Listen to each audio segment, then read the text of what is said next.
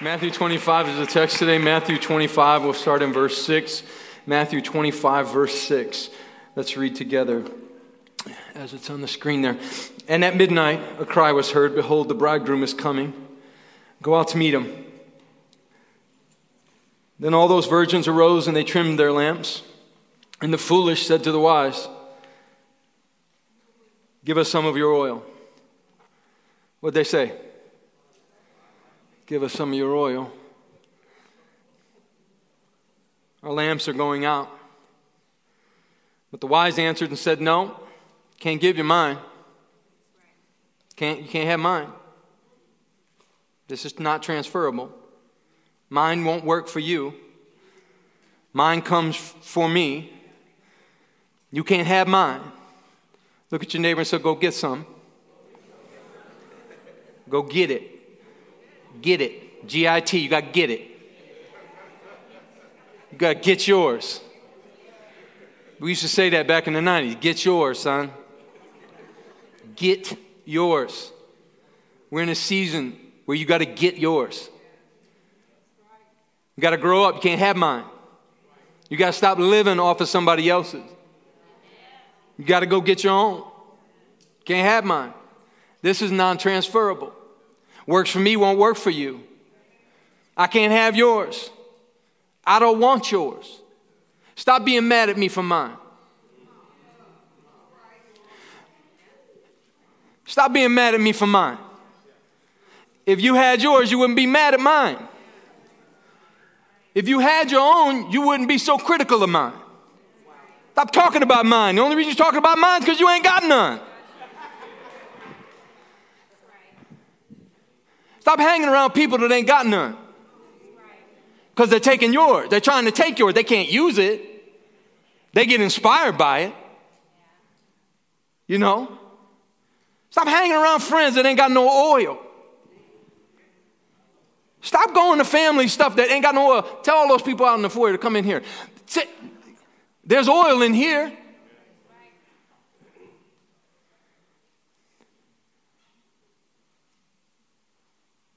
You, we need oil, church.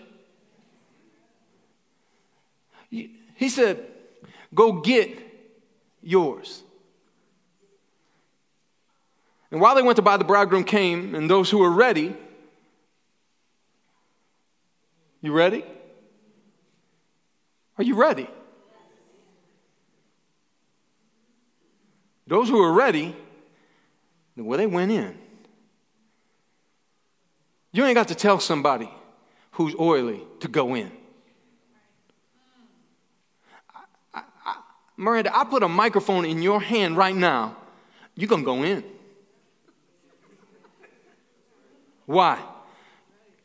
You keep oil. You don't need to tell somebody when you got oil. You just got oil. They went in. But then there were some other people. And they said, while they was out to go get it, they came, verse 11, the other virgin came, said, Lord, open the door. Open up. He answered and he said, I don't know you. I don't know you. I met you, but I don't know you. Don't presume because you met him that you know him. Don't confuse one trip to the altar with knowing him. There's two churches represented here. There's two churches. Two churches that are presented. And, and know this this is about the end of the end. This is talking to us right now. This talk, this is a letter to the church. He's talking to the church. Jesus is talking to the church. And he said, in the end of the end, there will be two churches that will emerge. One church will have the oil. And one ch- and the other church will not.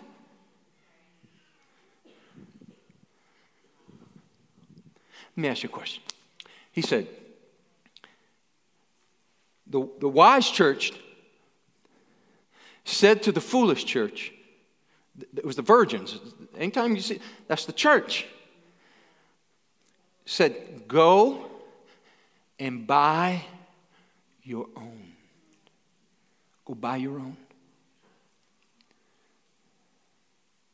Let me ask you a question. For real. You got oil.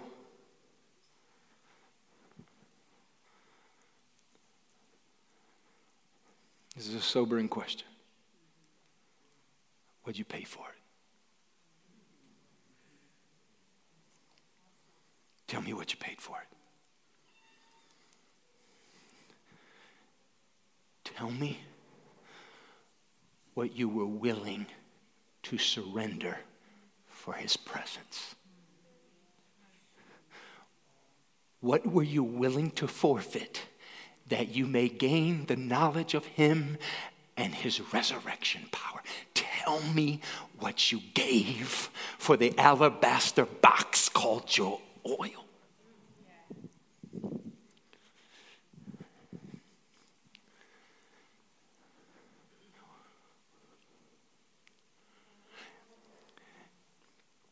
We must become a church that does not care about anything else other than His presence. You and I must become Christians who are not impressed with talent, good preaching, oil. I need oil. because this is what I know it is only the anointing. It is only the anointing that will lift a burden and break the yoke. That's it. It don't come by your talent. It don't come by clever philosophy and ideologies of this world. It doesn't come by mm, nah. It don't come by none of that. It comes by the oil, baby, and you either got it or you don't.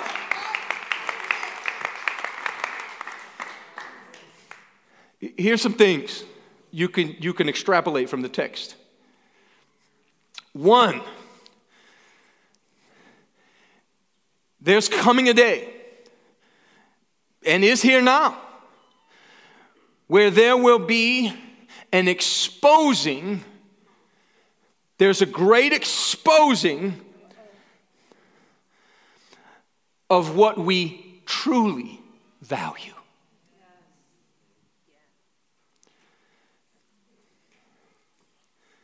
Because he said, they said, the church said, those who had the oil went in with Jesus. They were with Jesus. Wherever he was, you could find them. And he was, they were with him, they went in with him. But then there was a church that presumed to know him, but didn't have.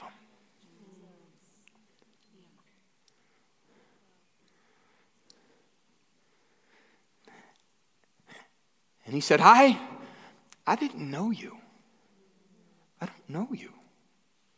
Yeah, but we did all these things. We did, we, we, we went out and we gave turkeys to people, and then, and then we went out and we sung songs and, and we, we, we cast out demons. And, and I mean, God's grace is amazing that He would allow you and I with no oil to still cast out a demon. That tells me that, that, you're, that, that He don't care about nothing but what he wants to accomplish. And he'll use, he'll use an empty vessel if that's what he has to do. But just because he used you doesn't mean he knows you. Are we what? Just because he used you don't mean you know him, man.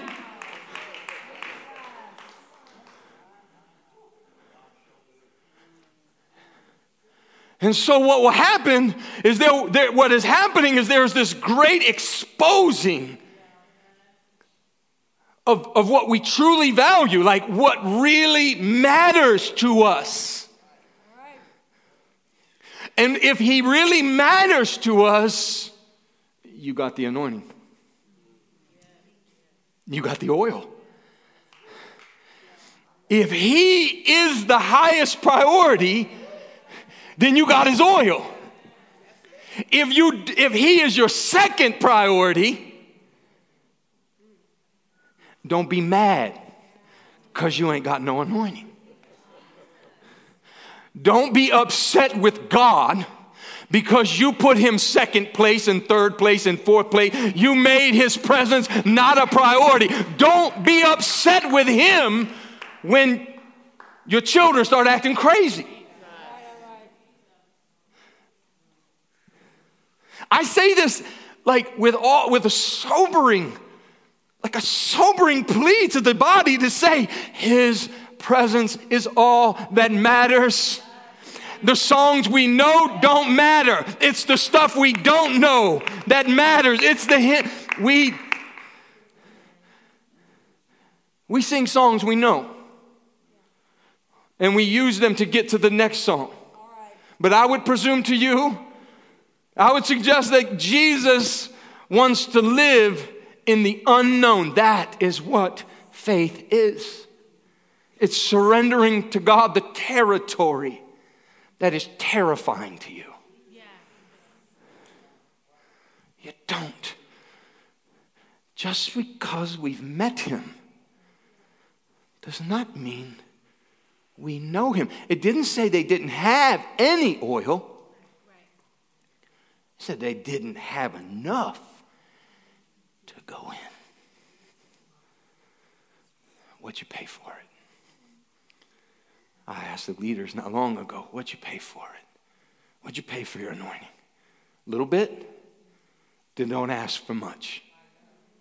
If, you, if you're not willing to not drink and not sleep around and not sin willfully, stop asking God to be in our presence corporately.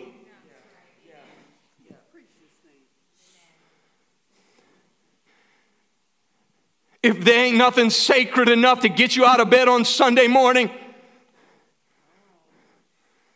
then he's second. I say this because this world ain't gonna get any easier, church. It's fixing to get harder. Persecution is coming.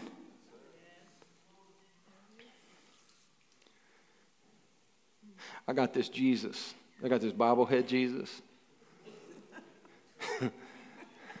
Any Studio 7 in the house? In my Studio 7? Where'd they go? Studio, Studio 7. Pastor Kyle and Amanda, they were from studio. Well, back in the day, I bought this, this bobblehead Jesus, you know. and I just thought it was cool, you know. And I, I, I forget the message I preached, but I had this bobblehead. Jesus. And uh, after I was done, I was like, man, I, I, you just can't throw Jesus away. So I took, I took the bobblehead Jesus and I stuck it way up in the corner in my office in Lorraine.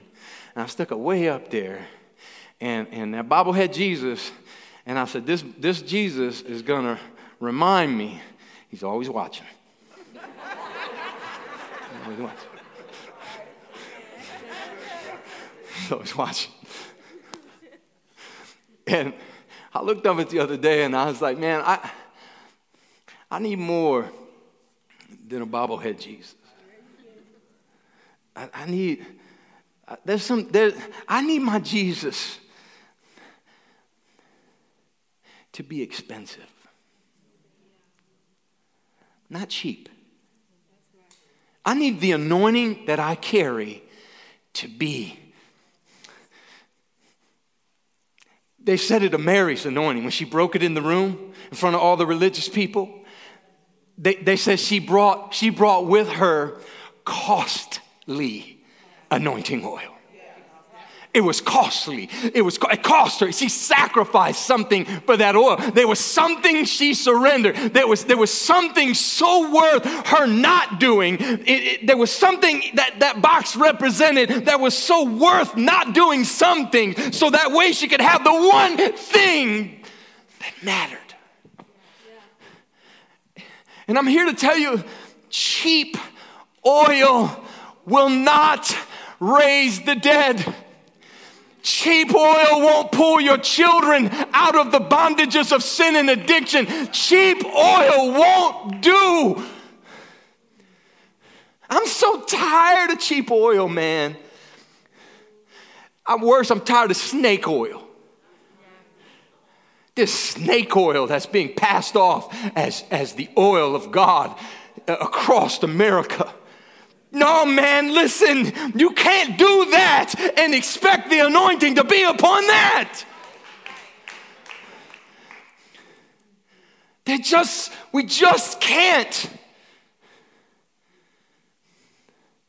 If I hear another name like Mike Bickle fall again, I'm going to lose it, man.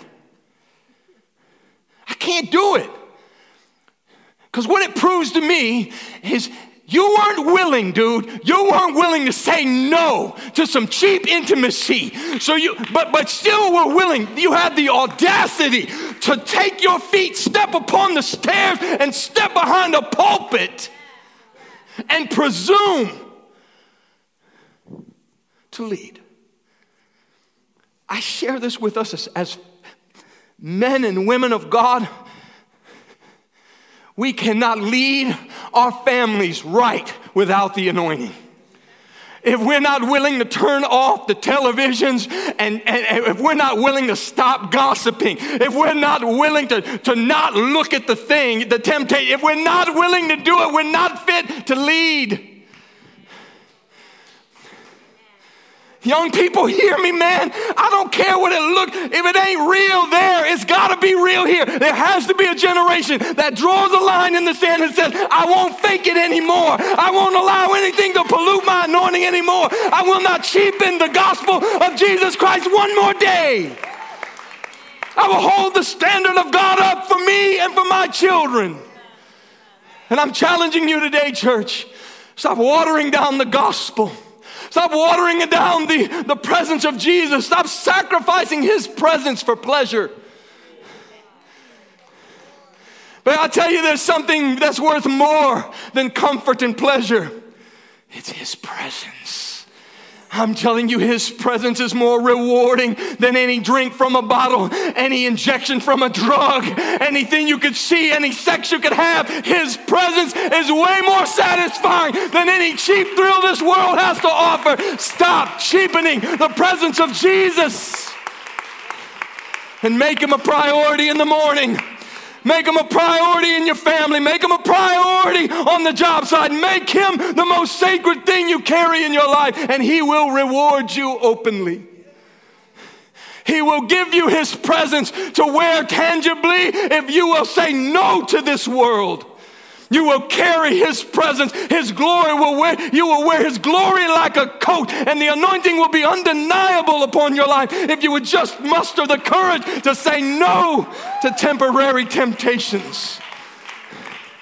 So don't make Jesus cheap. Be willing to pay the price. Saying no to this world will earn you the costly oil of his presence. Pay the price. Your children deserve it. Your neighbors deserve it. How many got somebody in your life that needs healing? They deserve for you to carry the costly oil of Mary's alabaster box that when you break it,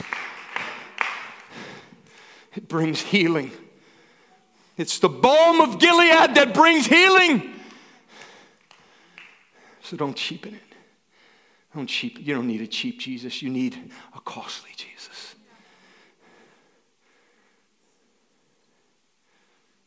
My wife will tell the story. I'll tell it for her, but she had a car, a Geo Tracker. You want to tell it? I don't have the mic. Yeah, here we go. Tell that story. Tell that story. This is great.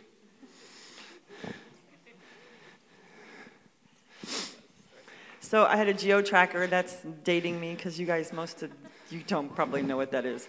But it was a really cool car. It had like a soft top, came off. Okay, so just to kind of help you. It was a wannabe Jeep, but it really was not even close. Well, anyways, it was a really cool car. And I was probably 19 or 20, so I didn't have my full brain yet. So I didn't make the wisest choices. But I had been riding around, riding around, riding around, and I needed an oil change. And I needed oil in my car. I had all the lights going off, all the lights flashing, but I'm just driving around, driving around. My dad told me, like everybody told me, the car was screaming at me, go get some oil. So I went and got some oil. I had, uh, what is it called? Like one thing of oil it's like a liter? It a quart. A quart. Okay, so I had a quart of oil in my car. I went and bought it. See, see how much I. Quart. He takes care of me. I don't have to do this stuff. So I went and got a quart of oil and I put it in my car I had it with me. I was going to do it. I'm like, I'm going to do that later. I'm going to do that later. And so I went to meet a friend at a restaurant, and late that night, I was driving home on 90, and all of a sudden, boom! Like way louder than that, but it exploded. My whole engine exploded. There was smoke flying out everywhere. I was not moving. I was dead. And I was able to pull over while it exploded. So I was on the side of the highway, and I knew I was in trouble at that point because I didn't have, we didn't even have cell phones then. So I was, I was really close to the exit, but not that close, and it was cold out. So I didn't want to walk, and I don't do this, you guys, ever, okay? But, but he, was, he looked like a dad, and so I thought I was okay. But I got in the car uh, with the truck, with the trucker, and he, he drove me to the exit, to the gas station. I know, I know. She's like, no. Hey, next time you, Pastor Becca's up there. you see me, help me. But I had to get I had to get like a quarter or something to make a phone call to. My sister had to get Jeremiah out of bed and come and pick me up. And I had the oil in the car. That's what I had to explain to my dad when I had to tell him that I blew up my engine. So there you go. I'll never do it again. That story's so rich with illustration, right? it's so rich with illustration. You, you, uh, you, you have access to the oil. You see in the Old Testament, what they would do is Samuel would come and he'd find David, and he would take the horn of oil and he would pour the horn of oil on David. And that, that anointing would run all, the, all down him to signify, You are the Lord's anointed. Jesus comes and he dies.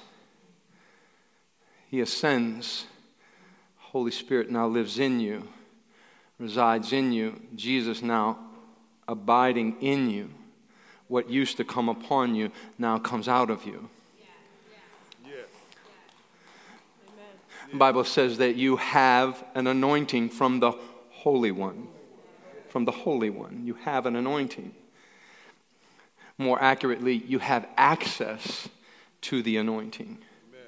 But if you don't, if you don't fill your vessel with his presence, you will be found empty yeah. and wanting and the lights are going off and there's warning signals all around you.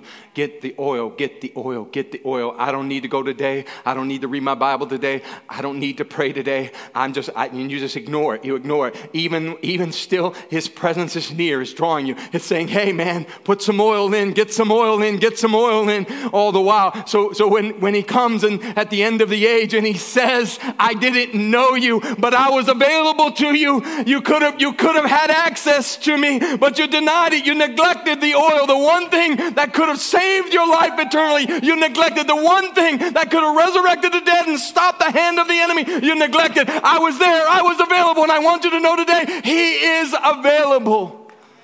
He's available.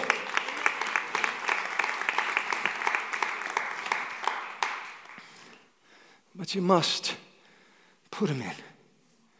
Put him in in your life. You don't need cheap oil. Cheap presence isn't worth anything. And you don't need polluted oil. You can't use polluted oil. Contaminated oil is no good in the believer. It won't function right. It, it, if it's polluted, it, there's a fly in your ointment and, and, and, and it's putrefied and it smells funny. There is, there is in the body, there is in the church today some contaminants that we must address. Psalms 133 says this about the oil. It says it's how good and pleasant it is for the brethren who dwell together in unity. It's like the oil. It's like oil. It, it sends oil. So then, so then our, our, our connection in covenant, when we connect in covenant and we, we agree in covenant, God sees that unity. And when he sees us holding together in covenant agreement, he sends oil. His, pre- his presence comes. Now watch, his presence will, whoo, it comes. Wherever there is, there is a, a covenant connection and agreement, there he sends oil. And when he sends the oil, look at what he does. He said, and, and in that place, he commands a blessing forever. He brings a blessing that is so that is so significant that it'll change a generation if we could come together in covenant agreement in unity together. He said, "When I see the oil, when I see the presence of God on the believer's life, I command the blessing. So then, if I were the devil, if I were the devil, what I would do is I would create division. And I would make the church hate the church. Forget about them people out there. They're already going to hell let, I, what I would do is I would create unforgiveness in the covenant agreement of the church. Because i realize if they're unified if they if they touch and agree uh, uh, with anything then that touching and agreeing releases the anointing of god to the earth. And where the anointing is yokes are destroyed and burdens are lifted and there is resurrection power. So, what I can't, if I'm the devil, I cannot afford for you and you to agree.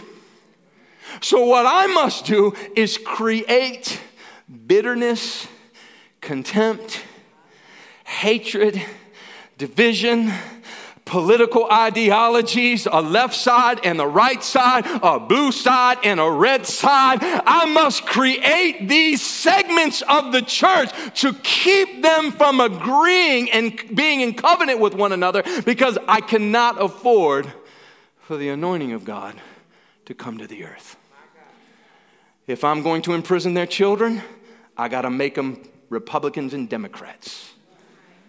Oh, you better listen to me if I'm going to create bondage in the earth, then I must create division and I must create contempt for one another. And so, unforgiveness. You see, unforgiveness is the pollutant that we allow to contaminate our heart. It keeps us separate from one another that prevents his presence from coming. We must repent. Jesus said this if you can't love your brother who you can see, stop telling me. If you can't love them, your brother, not an unbeliever, Jesus said, if you can't love a believer, whom you can see with your eyes. You are deceived into believing that my presence will abide with you, that you love you cannot love me if you cannot overcome the simplicity of the division and the unforgiveness that is remedied at the cross of Calvary. There is the remedy there. He is Jesus. Jesus is the remedy for it. He can break, he can break the back of division and offense in the church, but we must not, we must not live this deceived life in the, in the telling ourselves this that we can, that we can get up on the pulpit with animosity, contempt, hatred in our hearts. Or we can gather together corporately, although we feel this way about that or that or this or that, and, and secretly we have boiling resentment in our hearts towards one another. But then, but then we, we come to the altar and we're like, oh, pour your presence upon me. That's a lie. It's a lie. It's a lie. It, it won't happen. It, it, stop asking for corporate anointing when we have private offense in our hearts. Stop it. It, it, it, worse, worse yet, we're passing this down to our children. We're dirty, we're dirtying our children. We're defiling our children. With this secular division, with this worldly ideologies, we're contaminating the generations in front of us.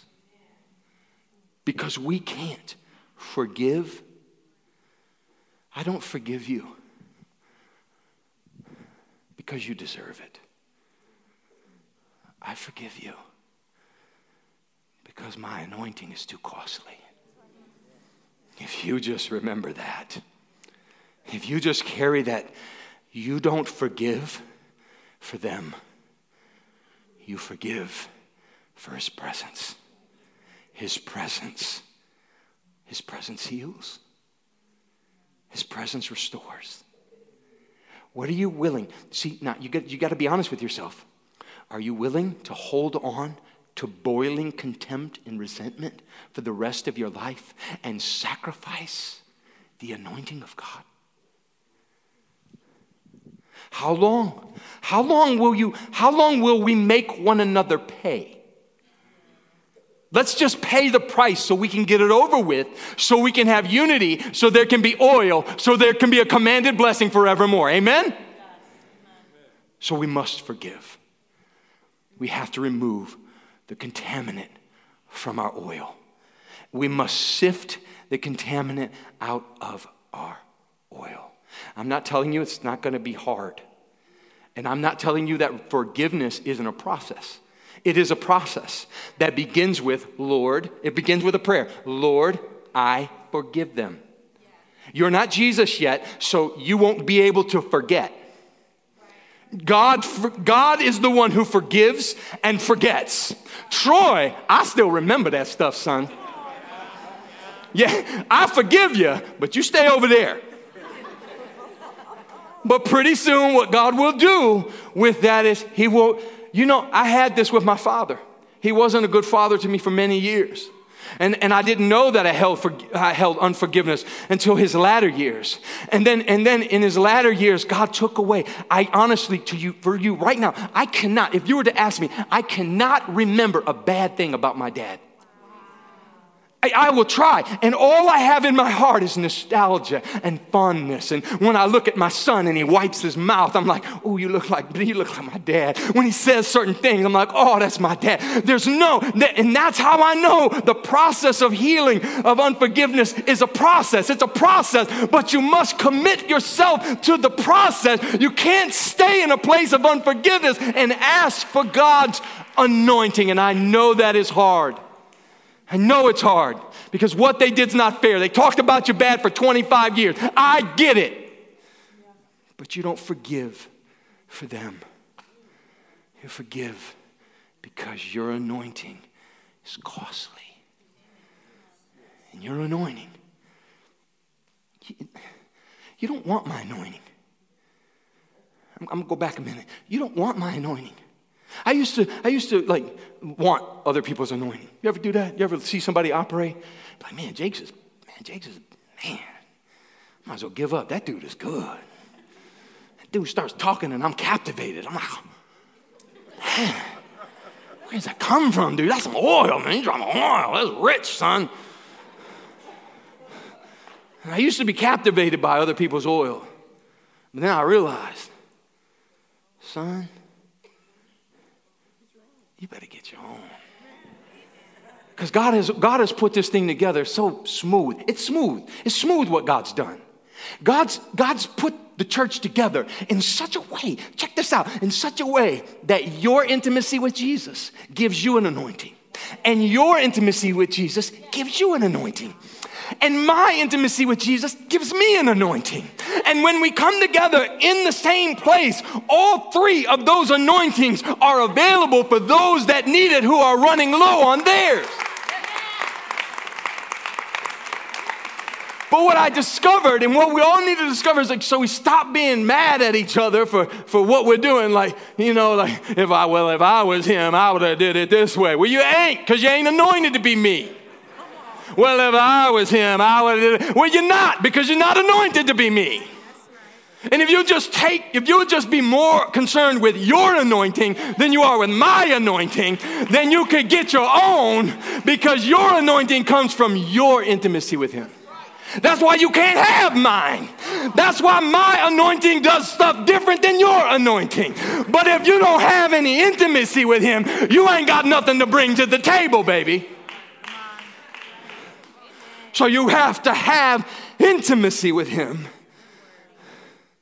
so you can bring it to the corporate gathering so we can all be filled as His presence comes. See, it's, it's the oil that brings his presence, his presence, his presence comes. He's, whoa, that unity comes and boom, bang, he comes and boom. And then suddenly, suddenly now what you came in, you didn't have any, but you come in and here he is and he's filling you up. Your cup begins to runneth over. So you can't, you don't need a cheap Jesus. You don't want, you don't want a cheap Jesus. And anybody tries to peddle you a cheap Jesus, jog on, man. Don't hook yourself to those people. If your sin didn't cost you something, the oil won't cost you nothing. Man, my sin was big. So I know the cost of the oil in Mary's alabaster box. But because I got my own. So you got to reject the cheap Jesus. In church, we got to reject this contaminated Jesus that says it's okay to be this and that. It's not. It's not. You can't be left, right, up, down, skinny, fat. You can only be in Jesus. There, there, is no, there is no side to pick. There is only Jesus. For us, there is only Jesus. There is only His presence. There's not the left side of Jesus and the right side of Jesus. There's not the contemporary Jesus and the traditional Jesus. There is only Jesus. That's it. So we have to stop contaminating the oil. Don't subscribe to bitter Jesus. and then lastly, and this is scary of all, most scary of all, fake Jesus. Man, we got to get rid of fake Jesus. Listen, pretense has got to stop in the house of the Lord. Pretending has got to stop. This idea that we can fake it. You can't fake it. You can't fake the anointing. You can't get up here. You can't raise your family. You can't pretend. You can't have a form of godliness without the presence and power of His person. It's not possible. You will be discovered. You'll be found out. And you know what the devil will do, man? He will wear you out. We, we have got to stop this pretending. If you are in sin, you must do one of two things. That's it. One of two things. You either repent, be restored. What do you got to do if you're in sin? Repent and be restored. That's it. You can't be restored without repentance. I'm say it again. If you're going to be restored, there must be a brokenness and there must be a repentance in your heart. So if you want his presence and you're walking in sin, willfully, I'm not talking about, you know, like, oops, Oops is, eh, oops is there every day. Oh, I, grace, the cross. You see that cross? That cross takes care of oops yesterday, today, and forever. That cross also is the remedy for willful, disobedient sin. But it only gives you one option repent. That's it. The second option walk away. Stop. Stop defiling. Stop. Look at me, church. Stop. Stop pretending. Our children, man, man, our children deserve a gospel that is truthful. I challenge you to read 1st and 2nd Timothy. And all through 1st and 2nd Timothy, he's like, protect the truth, protect the truth, protect the truth, protect the truth. Timothy, protect the truth. Timothy, don't allow the truth to be sacrificed. Timothy, Timothy, guard the truth. Timothy, guard the truth. Timothy, guard the truth. It's worth guarding. You got to stop pretending. We got to stop this, like, look, I've said it to our teams, to our, to everyone on our teams. They can, but you can't. They can drink, you cannot. You're gonna be up there, you're gonna be down here, you're gonna be back there with them kids. You better put, you cannot drink. You cannot smoke. You cannot, you cannot look at that stuff. You cannot, you cannot contaminate the oil of God. If you want to be a vessel of honor, then it comes with the price of purity. That's it. And don't you dare pretend. Because I'm going to tell you what's going to happen if you pretend. You ask Ananias and Sapphira. Ananias, you say, oh, that, you know, in the New Testament, you know, God's not like that. You ask Ananias and Sapphira. He said, you, you, you, you lied to God. You can, you can fake it here, but you can't fake it to God. And they fell over dead scripture in the Old Testament where Jacob puts on, he puts on a goat, a goat skin. Dude must have been a Bigfoot. He put on, he put goat skin on his hand. And he went and he tried, he tried to steal and manipulate the blessing from his father. You remember that story? He came in and he said, Bless me, father. And he said, Is this Esau? And he said, It is. And his father said, mm, it's the voice of Jacob, but the hand of Esau. And many of us come to God this way.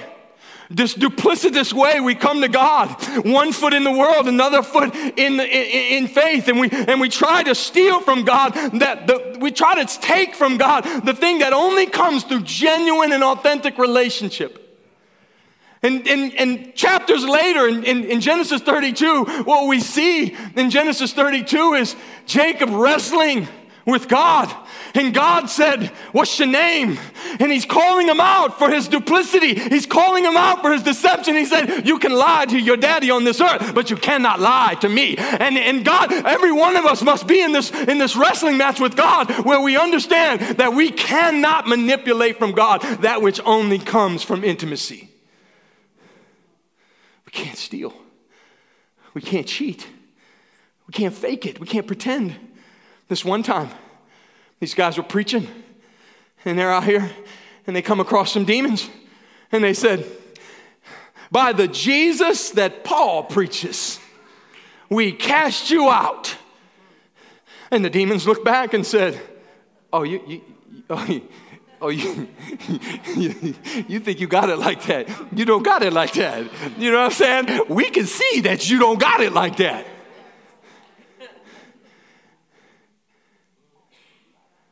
Where are the signs and wonders? Hear me. Where are the signs and wonders? Could it be? Could it be that we're pretending? Could it be that we haven't paid the price? Could it be that we have not forgiven? Could it be we're faking it?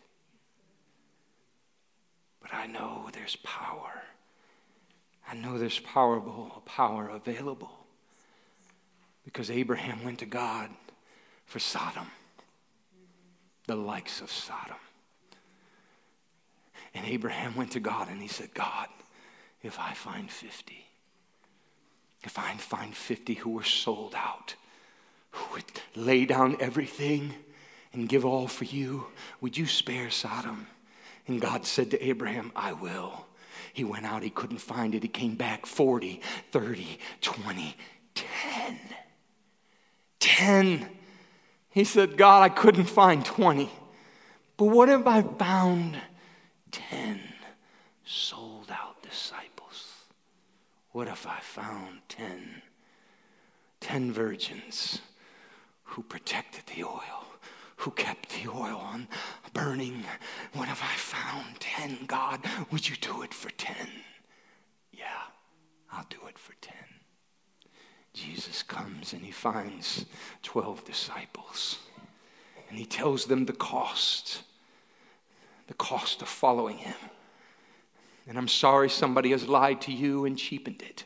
I'm sorry somebody has deceived you into believing that it's not expensive, but his presence will cost you not some things, but everything. It will cost you relationships with your loved ones. It will cost you your integrity. It will cost you everything. And those 12 disciples, minus Judas, then another one, changed the world, turned it upside down. And I challenge you today, church. I challenge you. Make the presence of Jesus costly. Learn to say no to this world. I challenge you today forgive. You will thrive in your anointing. You will not thrive in mine, but you will thrive in yours but it comes at the cost of forgiveness. And Jesus says, if you cannot forgive them, then I cannot forgive you. Forgive, protect the purity of God's presence. Repent and be restored. Last, I encourage you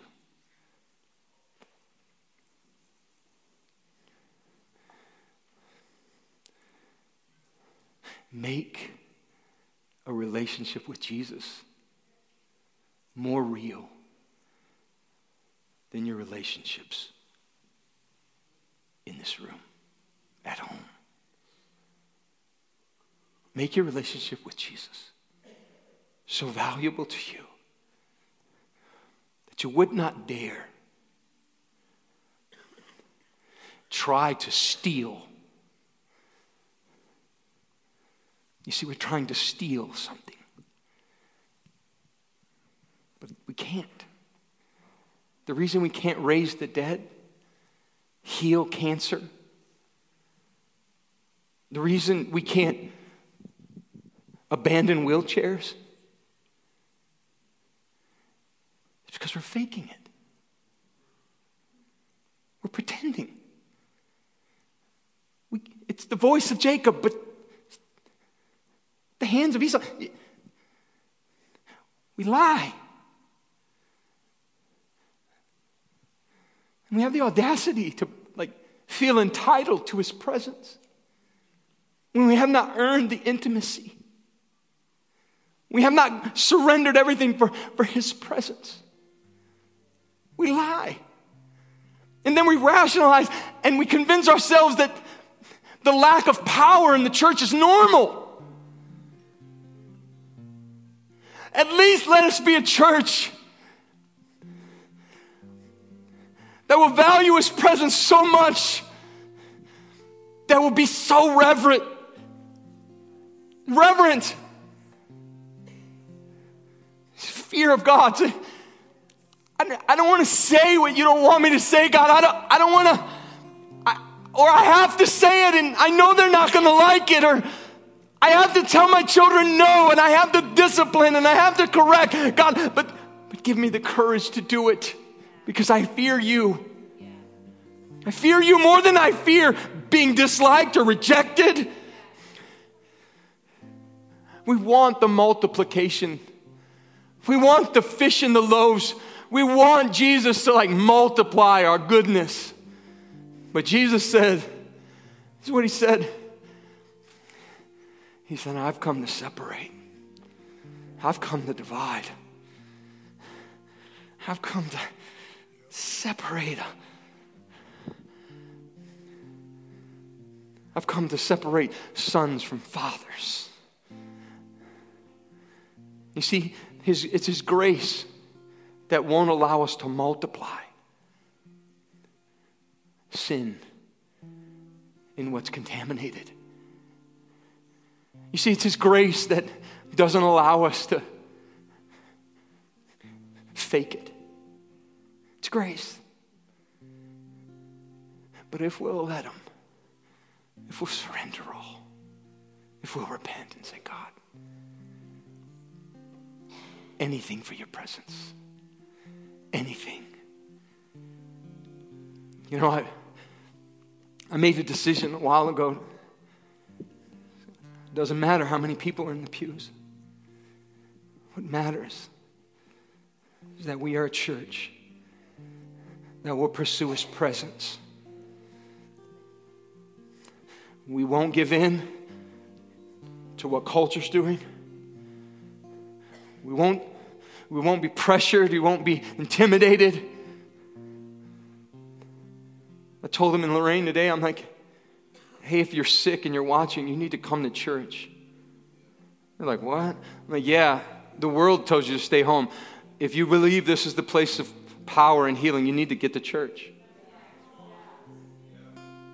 If you're going to be sick, you're going to be sick there, you can be sick here. Just be sick here. At least here, there's the potential of His power.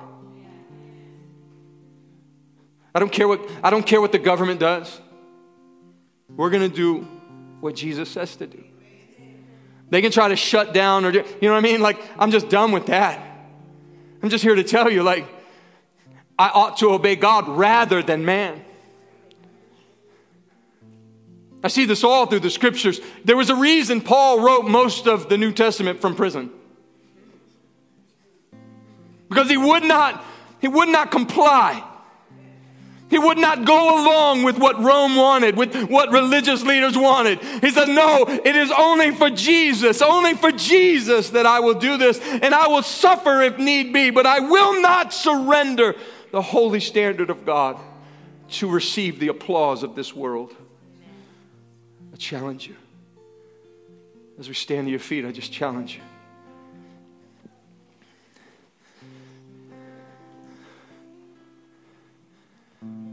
You got to go buy it.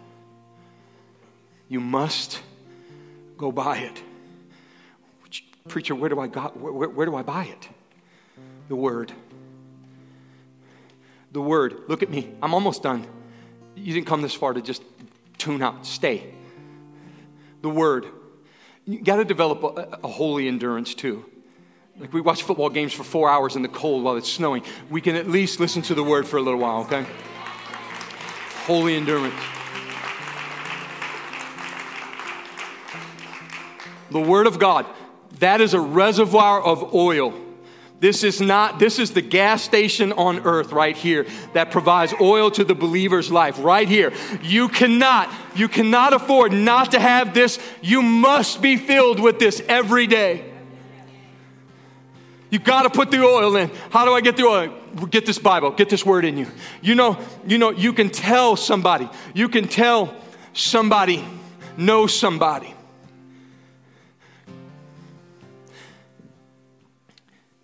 Because they can identify what you say. Peter was on the outside courts, and they say, You're one of them. You're with him. You're one of those guys. And, and Peter said, No, man, that's not me. And the young discerning girl said, Oh, your speech betrays you. You sound like him. You got to get this word in you till you sound like him. And Jesus said this He said, It is out of the abundance of your heart that you talk.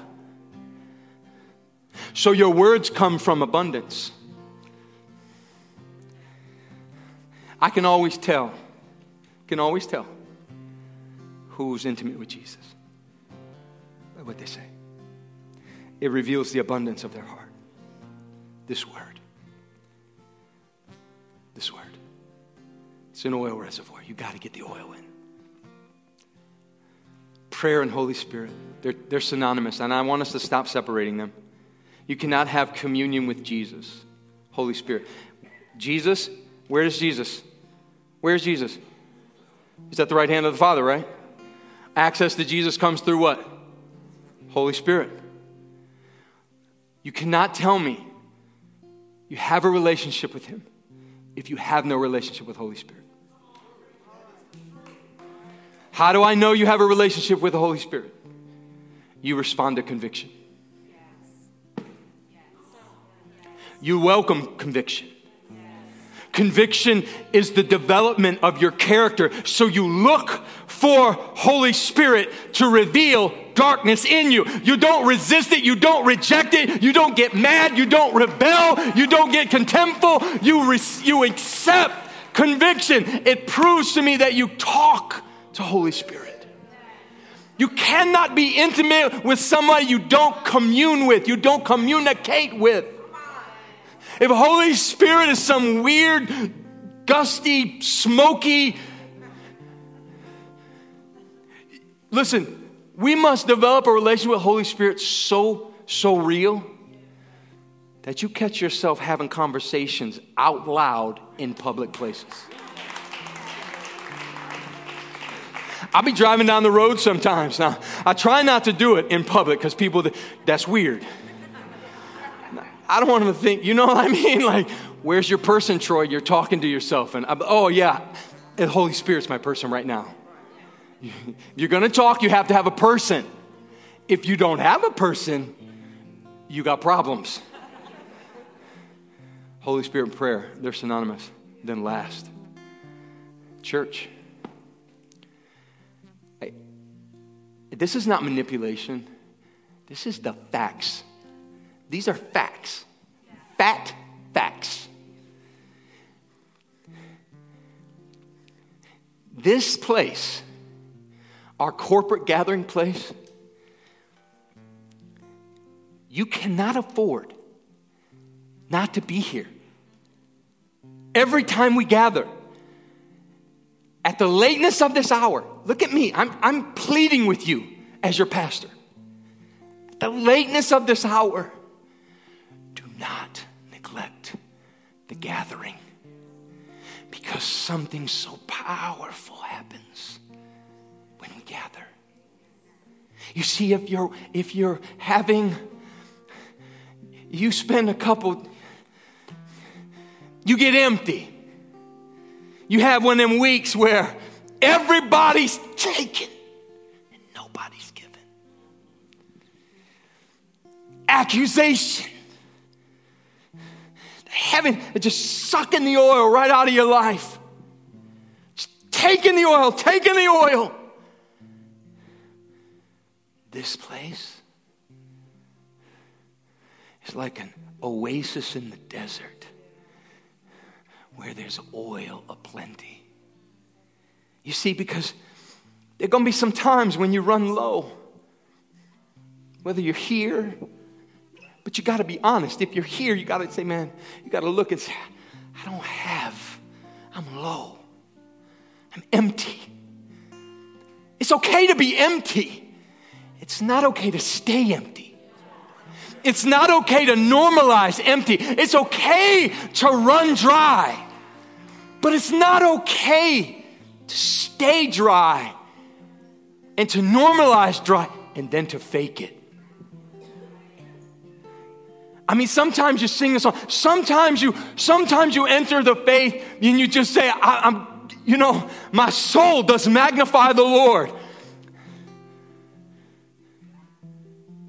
But something special happens when you're full. Maybe, you know, you're not, and maybe you are. Maybe, maybe I'm, and you are, and, and maybe you are, and you are. And you, it's not about what's up here either, it's about what's down there. You see, we like to believe that they are the ones who give the oil, but I'm here to tell you there, are many times where I'll go to the back of the sanctuary. Oh, and I'll just watch. And I watched today as a young man named Daniel on the front jumped up and down. I don't know how old he is. He's got to be like 16 maybe. Sold out for Jesus. And I looked over. And the oil started to fill, and the oil started to fill. And I looked over, and out from the corner of my eye, this, this, this young man whose father I knew when we were just kids, he, he had died from drug overdose. And this, this young man who came to me and, and found me, he said, My dad died, but I'm here. And he came and he ran the altar and he fell down on the altar, and whoa, the oil just filled me to overflowing. You see, when you bring your anointing, there are many of us who are low, but when you bring your anointing, that's why your anointing matters. Your anointing matters to your children. Your anointing matters. That's why you can't chase mine or, or theirs or theirs. Yours matters. I came in one time, broken by life, empty. She came up her name was Melody. She sang a song as if God took the balm of Gilead, poured it on my head. I declare right now if you're empty, He's filling you. Be full. Come on, right now, say, Jesus, I forgive. Jesus, you're the most important thing. Jesus.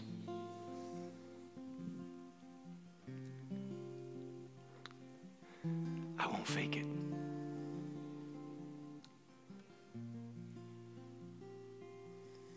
You're not broken. Me correct that. We're all broken but you're not more broken than them. Don't you let the enemy lie to you, and don't you let them convince you otherwise. You're not condemned. You're not condemned. If you be in Christ, you're not condemned. I rebuke shame, for there is no condemnation to those who are in Christ Jesus. I pray the oil be filled. I pray you feel the overflowing of God's presence, that you increase in your anointing, that you make it a prayer. God, pray this with me God, increase my anointing.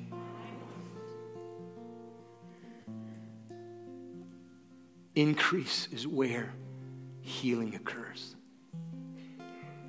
It's the increase. So, Jesus, bless your people today. Thank you. Thank you, Lord, for your presence, your sweet, sweet presence. It is our priority. Now, if you're here today, you wandered in by providence of heaven, by the providence of heaven, you've come through those doors. You're either backslidden, cold on God, or you don't know Jesus at all, I invite you. Today is the day where you live and you live in abundance. You walk out those doors, look at me. You walk out those doors one of two ways blood bought, born again, going to heaven, bringing heaven. Or you walk out those doors, go into a hell that was never created for you. Don't let anybody lie to you. There's no middle ground. I don't care if you believe or you don't believe, those are the facts. But Jesus came. He came and He died. He didn't just die for you, He died as you. And because of that, you can live. You can live abundantly. Every head bowed, every eye closed. That's you. You're in this room. You need prayer. You say, I need to give my heart to Christ. Pray this prayer with me, Lord Jesus. I ask you to forgive me my sin. I repent. Come into my heart. Make all things new. Take my life now. Change this world. All for your glory. In Jesus' name. Amen. Amen. Put your hands together for Jesus.